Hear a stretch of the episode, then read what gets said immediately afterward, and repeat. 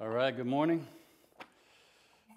Welcome to our next week of being scattered together and our second week of Advent. Uh, excited to gather with you, although absolutely wishing it could be in this place altogether. Um, but thanks for gathering with us uh, wherever you are today and whenever this is happening. Um, I pray this is a blessing to you, and yeah, as we've said already, brings that all the hope and the life and the joy that Christmas brings, uh, brings it into your home today. Uh, we're going to come to this time in our service now. We'll look at a passage from God's Word. We'll talk about what it means, why it matters, and what we should do about it. So if you have a Bible with you, turn to Matthew's Gospel. Continuing on in this series through Matthew, now beginning at verse 18. We'll finish out the chapter here. So, Matthew chapter 1, beginning at verse 18, let's read together. Matthew says this Now, the birth of Jesus Christ it took place in this way. When his mother Mary had been betrothed to Joseph, before they came together, she was found to be with child from the Holy Spirit.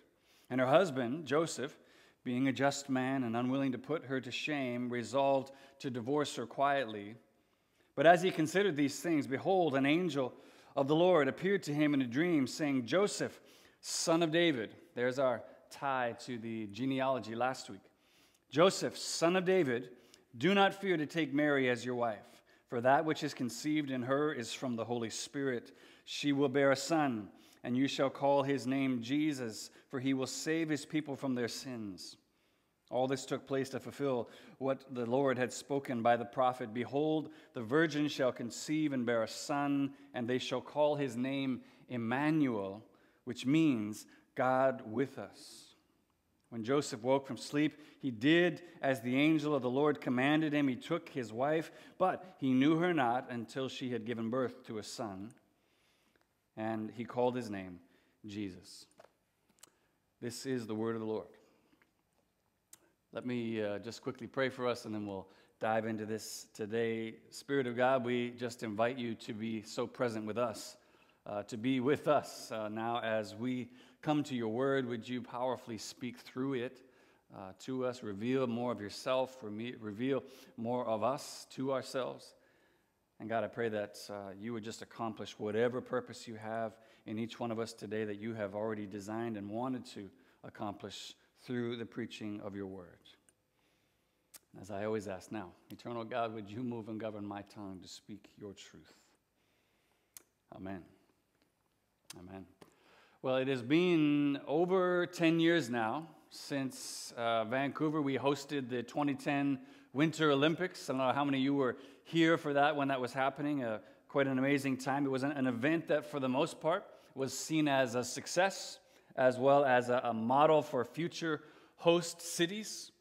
And yet, long before Vancouver ever won its bid to even host the Olympics here in the first place, the decision needed to be made first around the cost, the cost of hosting the event. For, for consider having to make room for the hundreds of thousands of people that would descend in on our city, uh, uh, as well as uh, all, all, the infrastructure that would need to be put in place to host athletes and broadcasters, uh, building the sites in order to actually have the Olympic events, on and on and all, all these things. The, the cost was estimated initially at $600 million quickly became 765 million. The final reported cost to BC taxpayers, 925 million dollars to host the Olympics, which actually didn't even include uh, building the Canada Line, the Vancouver Convention Center, or upgrading the Sea to Sky Highway.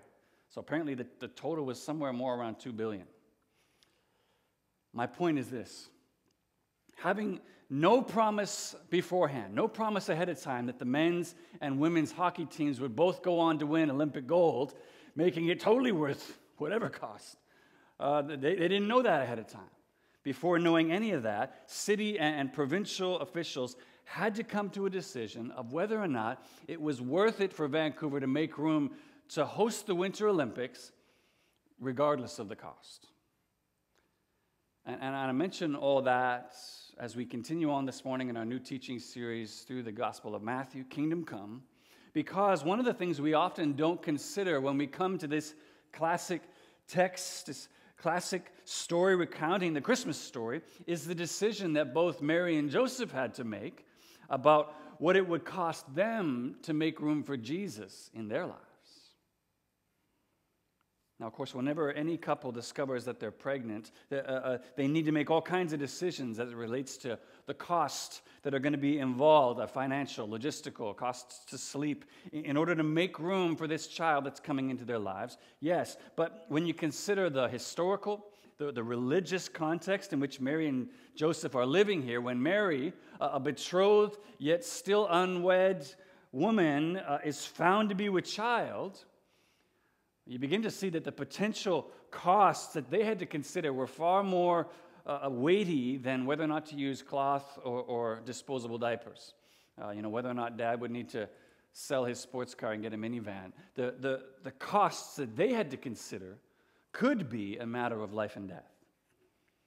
Now, we'll, we'll get into why that was and, and what made Jesus' birth so controversial and so consequential to begin with. But the reason that this looking at this matters at all for us to look at today, 2,000 years later, is because each one of us has to make a decision about whether to make room for Jesus in our lives today as well. We've got to make the very same decision. And I'm saying everyone makes that decision whether you consider yourself a follower of Jesus or not as C.S. Lewis once said regarding the, the claims of Jesus, of who Jesus said he was, he said, quote, You must make your choice. Either this man was and is the Son of God, or else a madman, or something worse. You can shut him up for a fool, you can spit at him and kill him as a demon, or you can fall at his feet and call him Lord and God. But let us not come with any patronizing nonsense about his being a great human teacher. That is, some kind of non responsive indifference. He has not left that open to us. He did not intend to. Maybe you have yet to make any room for Jesus in your life. Maybe you're someone, uh, maybe you've made some room for him, and yet, like you'd say, I'm a follower of Jesus, I've made some room for Jesus, and yet you have yet to consider that the cost of following Jesus is, is, is all of the room. Uh, he, he doesn't just want some, he wants all of the room, that we are to love Him with all of our heart, soul, mind, and strength. But whether you've made no room for Jesus or just still too little room for Him, the decision before each one of us still remains the same. Is making room for Jesus in my life worth it, regardless of the cost? Well, for Mary and Joseph, the answer to that question seems pretty obvious that they said clearly yes. They said it is worth it. And, and yet, for, for both of them, what, what seemed to be the deciding factor in, in, in actually saying, yes, it's worth it, was not just being asked to make room in general, but who it was they were being asked to make room for in particular. That seems to be the thing that made the difference for them. And my prayer for each one of us today is that as we see who it is that was born that day to that yet unwed couple 2,000 years ago, that we too we too will see making room for Him in our lives as being worth it, regardless of any of the cost involved. And in order to help us do that, what I want to look at together from our passage today is just three things. We want to look at the price of making room for Jesus, the pitch to making room for Jesus, and then finally, we'll close by looking at a cost worthy of payment. Okay, so the price of making room for Jesus, a pitch to make room for Jesus and a cost worthy of payment. So if you closed your Bible, your Bible app, whatever it is, would you open them again to our passage here, Matthew 1, beginning of verse 18. Now follow along with me as we learn about what it looks like as we sing every Christmas for every heart to prepare him room.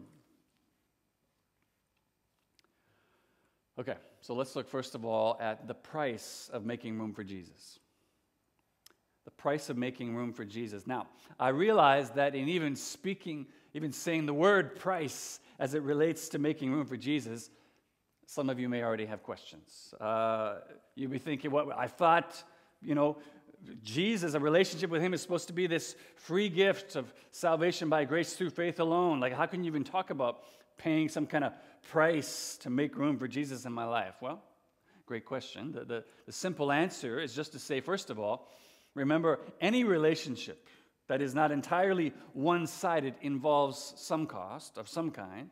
And while the saving work of Jesus is his work alone, a relationship with him is still very much something that requires a continuous investment from both sides. And secondly, to remember, not all costs are about spending money which is something that you clearly see demonstrated in our passage today, uh, as the, the pressing issue facing both Mary and Joseph as it relates to this coming child was not whether or not they were going to be able to afford to bring a child into the world, but how and if they'd be able to pay the social cost, the, the cultural cost of bringing a child born out of wedlock, apparently also resulting from unfaithfulness into the world at that time. Would they be able to pay that cost. Now, just a quick bit of background, just to get us all on the same page here. In a first century Jewish context, being betrothed to someone was very much like our modern day uh, process of getting engaged to someone.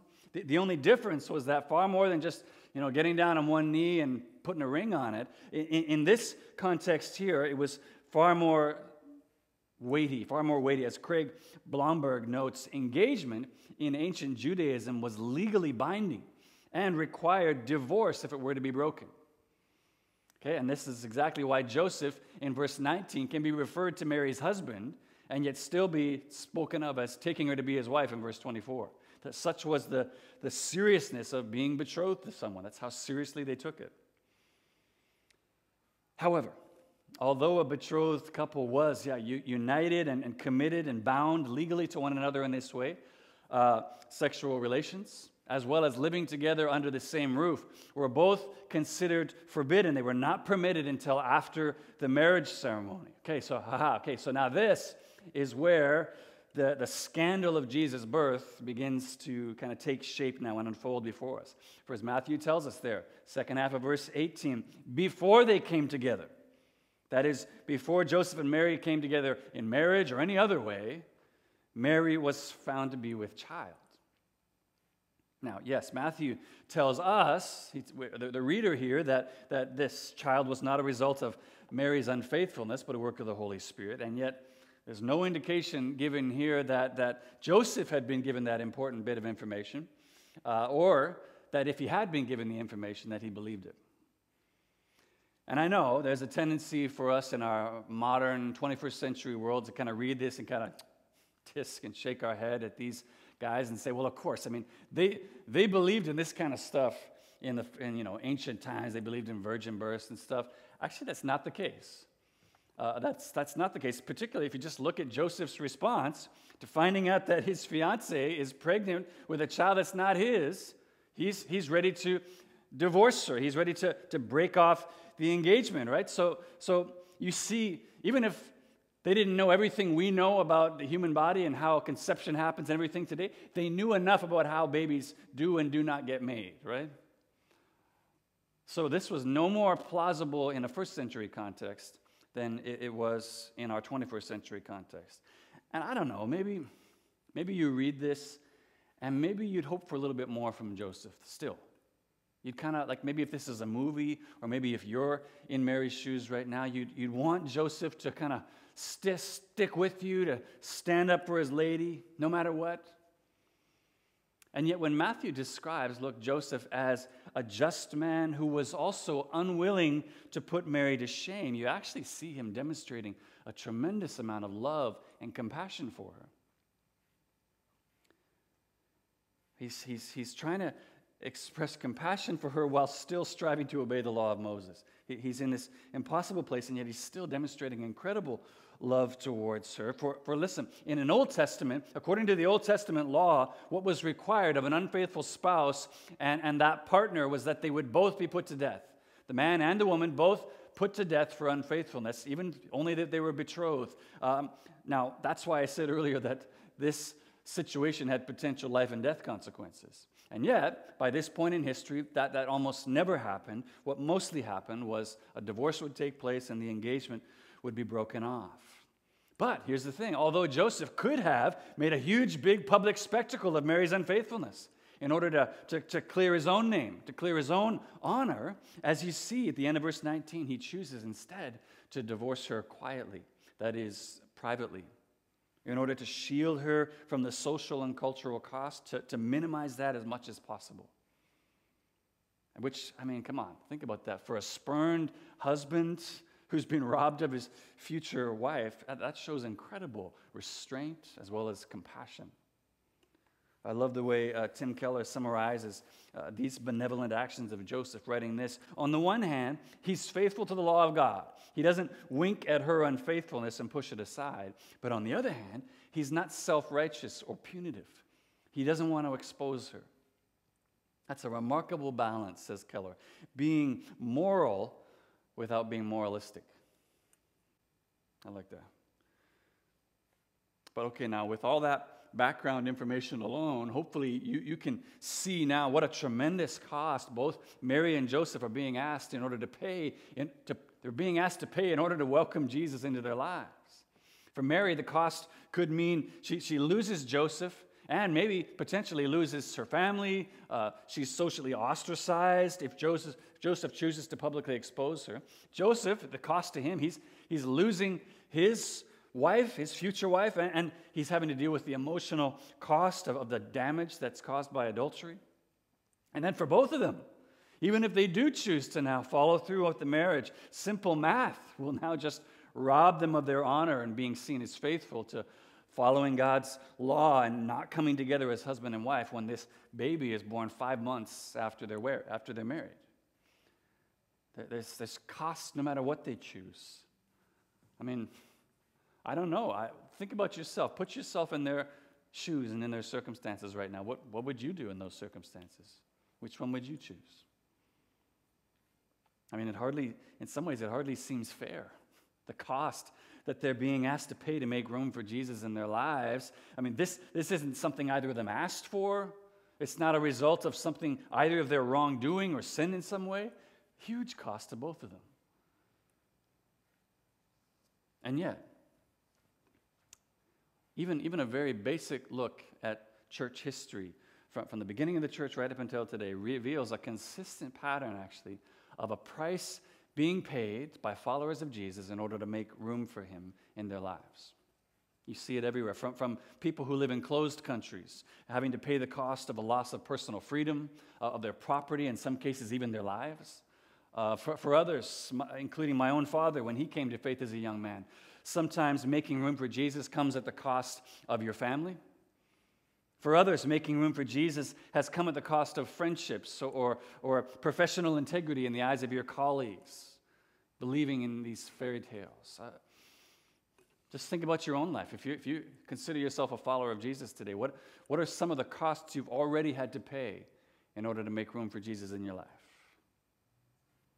Maybe the cost has come in some of these ways I just mentioned, maybe in other bigger or, or, smaller ways. The point is, there's always a cost involved when you make room for Jesus in your life.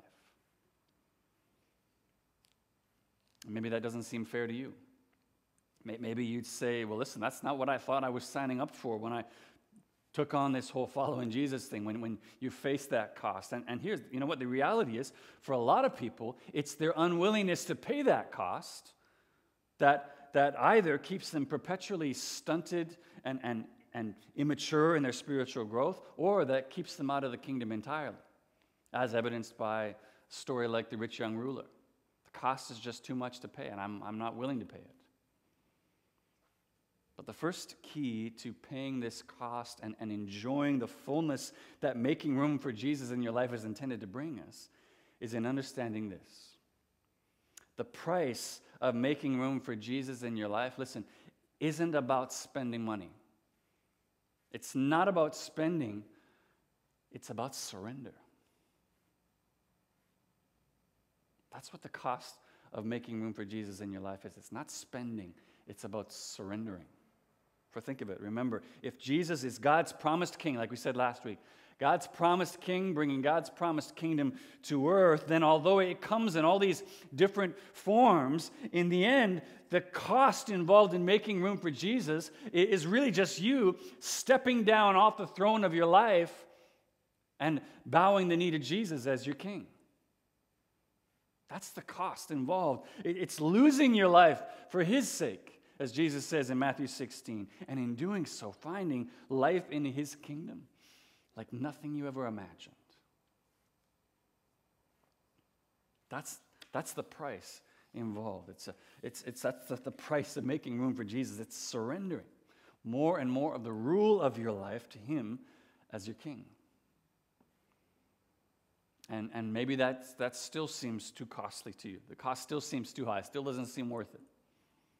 And yet, as we see in our passage today, I begin, I think when you begin to understand the fullness of who it is that you're being asked to make room for, any fear associated with, making, with the cost of making room for Him starts to progressively disappear. And that's what I want us to keep working towards as we talk next about the pitch to make room for Jesus. We looked at the price now, the pitch, the pitch to make room for Jesus. And yes, now I understand I'm using business terminology to talk about Jesus' revelation of himself. Um, there's certainly there's no sense in which God needs to sell himself or pitch himself to us in order to be seen as worthy of our worship and surrender. No. And yet, I don't know, it's, it's just, it's me really. When I read this account, uh, of when the angel shows up to Joseph in a dream when he's about to walk on Mary and, and, her child from another father, it just sounds like a pitch like you would see on one of those TV shows like Dragon's Den. That's just what it sounds like to me. So forgive me for my own weird interpretations of these things. Let's, let's look at the verses and you tell me, you see, see if it sounds the same way to you. So in verses uh, 20 and 21, we read this. But as he considered, Joseph, as he considered these things, behold, an angel of the Lord appeared to him in a dream, saying, Joseph, son of David, do not fear to take Mary as your wife, for that which is conceived in her is from the Holy Spirit.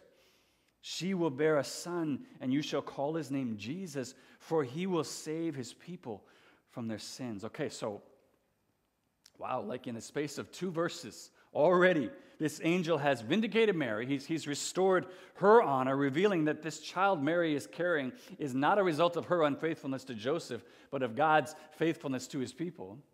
And that the child itself is none other than God's promised rescuer. This, this seed of the woman promised all the way back in the Garden of Eden, who would come and do battle with the serpent, restore and reunite all things in heaven and on earth back to God uh, by dealing with our greatest problem, which was the sin that separates us from a holy God. And then keep reading. You see, the, the angel doesn't say this to Joseph, but as you read in verses 22 and 23, Matthew goes on to explain the significance of what the angel is pitching to Joseph here revealing that, that this coming child is actually the fulfillment of a promise God made hundreds of years ago that there would be this virgin who would conceive and give birth to a son. And look, he would be Emmanuel. This, this child born to a virgin would be Emmanuel, God with us. That this, this baby that she's carrying right now would be the very embodiment of God's presence among us. Wow.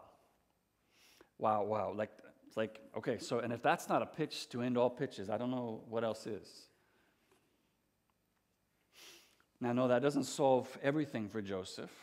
I, I, I, get it because, of course, remember, although this does show, okay, Mary hasn't been unfaithful, so they can, can carry on with the, the wedding, they carry on getting married, it still doesn't solve the whole kind of baby on the way thing. The whole, that part's still there, right?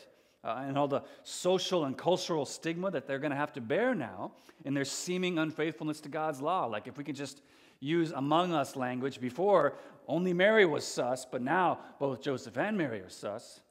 And yet, I think this is exactly why the angel doesn't just reveal the identity of this baby to Joseph, but he also tells Joseph not to fear to take Mary as his wife.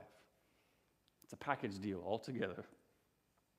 It's as though God, through his angel, is telling Joseph, yes, okay, yeah, Joseph, there's still going to be a cost involved in making room for this baby and in making room for Mary. And yet, I'm revealing all this to you because I don't want you to be afraid. I don't want you to be afraid to walk into that cost. I don't want you to be afraid of the consequences you're going to need to bear. Uh, I don't want you to be afraid of the social stigma that your marriage or this coming baby are going to bring. Why? Well, first of all, because I am the Lord your God. because I am sovereign over every single detail of this story. And although it looks messy, although it looks scandalous and shameful, although it looks costly to you right now, it's actually happening exactly according to my eternal plan. This is actually fulfilling the promises that I spoke through the prophets before you or any of this was even in anyone else's imagi- imagination. I'm fulfilling my own promises in this thing that looks so messy to you. And secondly, because now, this child who will be Emmanuel, who will be a God with us, because now you know that the costly thing that I'm calling you to walk into right now is actually only calling you closer to myself. I've called Mary to a costly task that only she can fulfill, and now I'm calling you to a costly task that only you can fulfill. But I don't want you to be afraid, Joseph. Don't be afraid. For if I have shown myself faithful to keep this far more difficult promise that I made all the way back at the beginning of time, you can trust that I'll be faithful to keep my word in everything else that I've promised to you as well. And before we dive into Joseph's response to that revelation in closing, what I want to do is just pause for a minute and just ask you to think about that. Think about this in your own life. In light of everything we just looked at there, think about your own life. What is the costly thing that God is calling you to walk into right now? The thing that, that you alone can fulfill? What is it? What's the, the messy, uh, potentially embarrassing or shameful situation that you're terrified to walk into because you know what it will cost you, but you still feel like God is, is calling you to come into and to walk into? What's the place in your life right now that King Jesus is asking you to make room for him to come in and rule? To surrender control of over to him. What's that place? Maybe it's to persevering in a difficult marriage. Maybe it's to, to making your faith in Jesus known in an environment where that you know is like a, a hostile even antagonistic to Him. Maybe it's to surrendering your need for the high opinion of others for the opinion of the only one who matters. Maybe it's to surrendering your timeline, surrendering your, your submitting all your plans and hopes when, when something like sickness or disability has sidelined you from where you thought you should be by now? I'll tell you, I'll, to confess to you, uh, for me in my own life right now, one of the places, the costly places I feel like Jesus is asking me to make room for him to rule in my life right now is with my kids. Surrendering, surrendering my expectations of where they, where they are and where they should be and all this, and just surrendering my plans for them to him and trusting that God's plans for the incredible young women that He's already planned to make them to be are better than mine. It feels costly, it feels hard, but I'm trusting that, that, that that's the costly thing that He's asking me to walk into, and that it's walking, although it's hard, that He's calling me to Himself. Here's, here's the thing whatever it is, whatever the costly thing is that God's calling you to, that, that you alone can walk into, I believe the message that God gave through that angel to Joseph all those years ago is the same message he's giving to us today. Don't be afraid. Don't be afraid to walk into that costly place, whatever it is, for that which seems so scary, so, so messy, so out of control to you is planned, is ordained, is conceived by the Holy Spirit. And the costly thing that I'm calling you to walk into is ultimately only calling you closer to myself.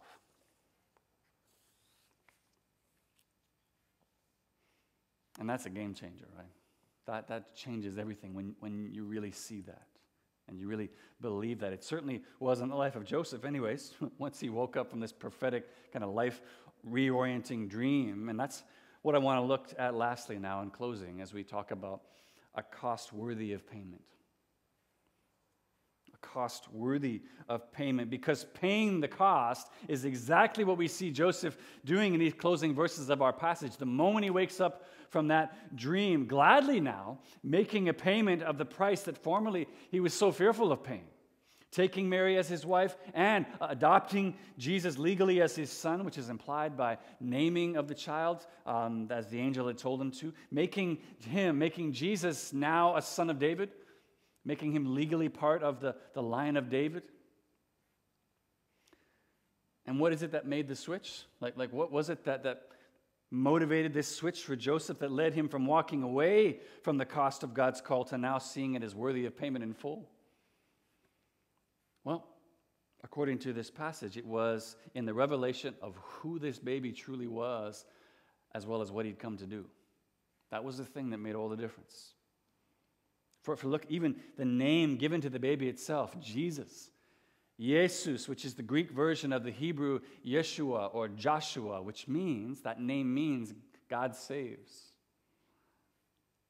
In such simple terms, we see the magnitude of who this baby that Joseph had been asked and called to be the earthly father of, seeing who this baby was, as well as seeing what he'd come to do. Just in the simpleness of a name, as, as Frederick Dale Bruner notes. In these two words of Jesus' name, God and saves, the church has believed we possess the two deepest definitions of the Christ who Jesus essentially is, God, and what Jesus essentially does, saves. And listen, I'm, I'm not saying for a second to any of us today that, that, that seeing the truth of who it is that's calling you to make room for Him in your life means now you're always going to just be perfectly obedient. Just walk into whatever costly situation God gives you from this day forward just because of that. It, it isn't. I know it isn't. Some of you will remember that scene at the end of Saving Private Ryan, that film where the, the character that Tom Hanks uh, plays, he's sitting there on the bridge, about to die, breathing his last breath. So many people who have sacrificed themselves, including him, in order to see this Private Ryan rescued and brought back to his mother. And as Private Ryan is kneeling in front of him there on the bridge, he, he looks at him, and in light of all of this sacrifice of what he's paid, he looks at him and says, Earn this. Earn this. In light of this sacrifice that's been made for you, live a life worthy of this, basically. And so I'm not saying that seeing the fullness of who Jesus is means we're always going to be obedient to pay the cost of what God asks us to walk into as we make room for Jesus in our lives. And yet, what I do pray is that the revelation of who He is does at least reveal the faithfulness of God to you again the faithfulness to keep his greatest promise in overcoming sin and death for all time and the sending of Jesus, who left all the comforts and riches and glories of heaven, took on human flesh, took on the nature of a servant, humbled himself even to the point of death on the cross for you. So that in seeing that, whatever costly thing God calls us to walk into today, we can at least know that he is worthy. He's worthy of whatever cost might be involved.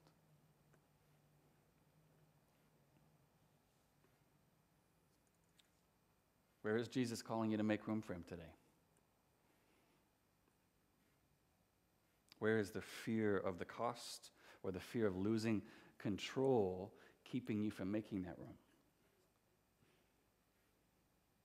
See Jesus again today, surrendering everything paying the ultimate cost in order to make room in his house for you. And I believe it will strengthen your heart to overcome the fear of any cost involved in making that room today for him. Amen. Amen. God, help us to do it.